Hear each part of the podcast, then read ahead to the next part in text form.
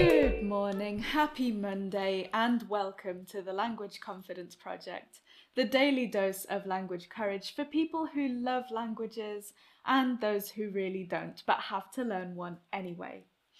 And before we start, this is just a quick heads up that this is the final week of season four of the Language Confidence Project.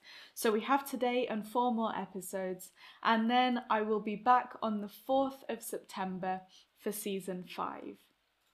So, as we go into this week, I just want to share a question with you, which I find really helpful for me to separate busy work from the things that will really help me to get to where I want to be. And here's why I'm asking.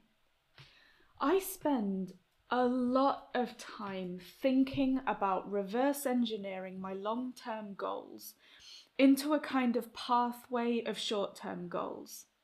And I also talk a lot on this podcast about celebrating my wins.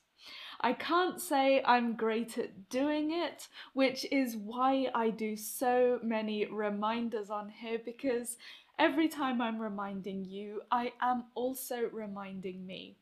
But I am really trying. However, there is something in those two questions that still allows us to get onto a kind of language treadmill and sleepwalk on it potentially for weeks before we realize that we're really busy. We're ticking things off our to do list, so we have loads of wins to celebrate, but we're not making the progress we really want to make. Maybe because our to do list looks like it aligns with our long term goals, everything on it is relevant, but on a weekly basis, perfectionism comes in and we overthink and we overcomplicate, or we stay on a certain thing long after we're ready to move on. Or maybe because we just kind of default to the same thing we did last week and the week before. Maybe same format, different topic. It's become kind of a routine at this point. We feel productive, so we think it's okay. But in either case, somewhere along the line, our focus must have switched from our long term goal into all the overthinky details of the to do list. And sooner or later, we feel like a hamster on a wheel again. So this time, I'd like to reframe the question a little. Today, I want to ask you what's progress going to look like for you this week? What wins do you really want to be celebrating at the end of this week? What evidence of progress are you going to be looking for at the end of the day today, throughout the week, and last thing on Friday. What's going to make you feel like you're moving forward, yes, but also in the right direction?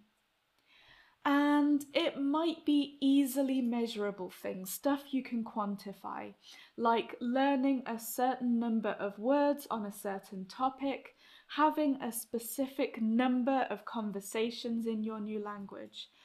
But it might also be things like completing a small creative project on a topic, exploring a whole new semantic field, or making sure to prioritize a certain grammar point whenever you're writing this week, just making sure you're getting that grammar point in there somewhere. But whatever it is, these are things that you've chosen because they feed directly into what you're trying to do or where you're trying to get to by the end of the week. Because those are the things that you need to focus on. Those are the things that bring you closer to the results you want.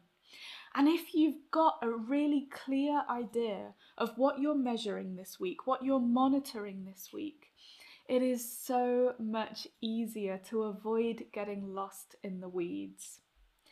And if you want a bit of extra accountability and company while you work, the Language Confidence Project online creative space for Patreon supporters is opening today.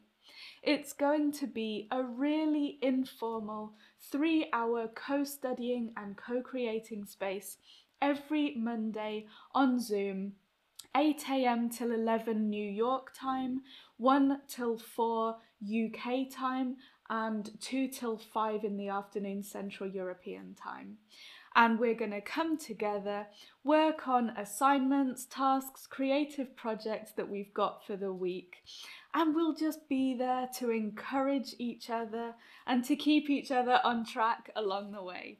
So if you'd like to join us, check out my Patreon. The link is in the podcast show notes and also in my Instagram bio at, at tea with Emily and look for Out of the Fog.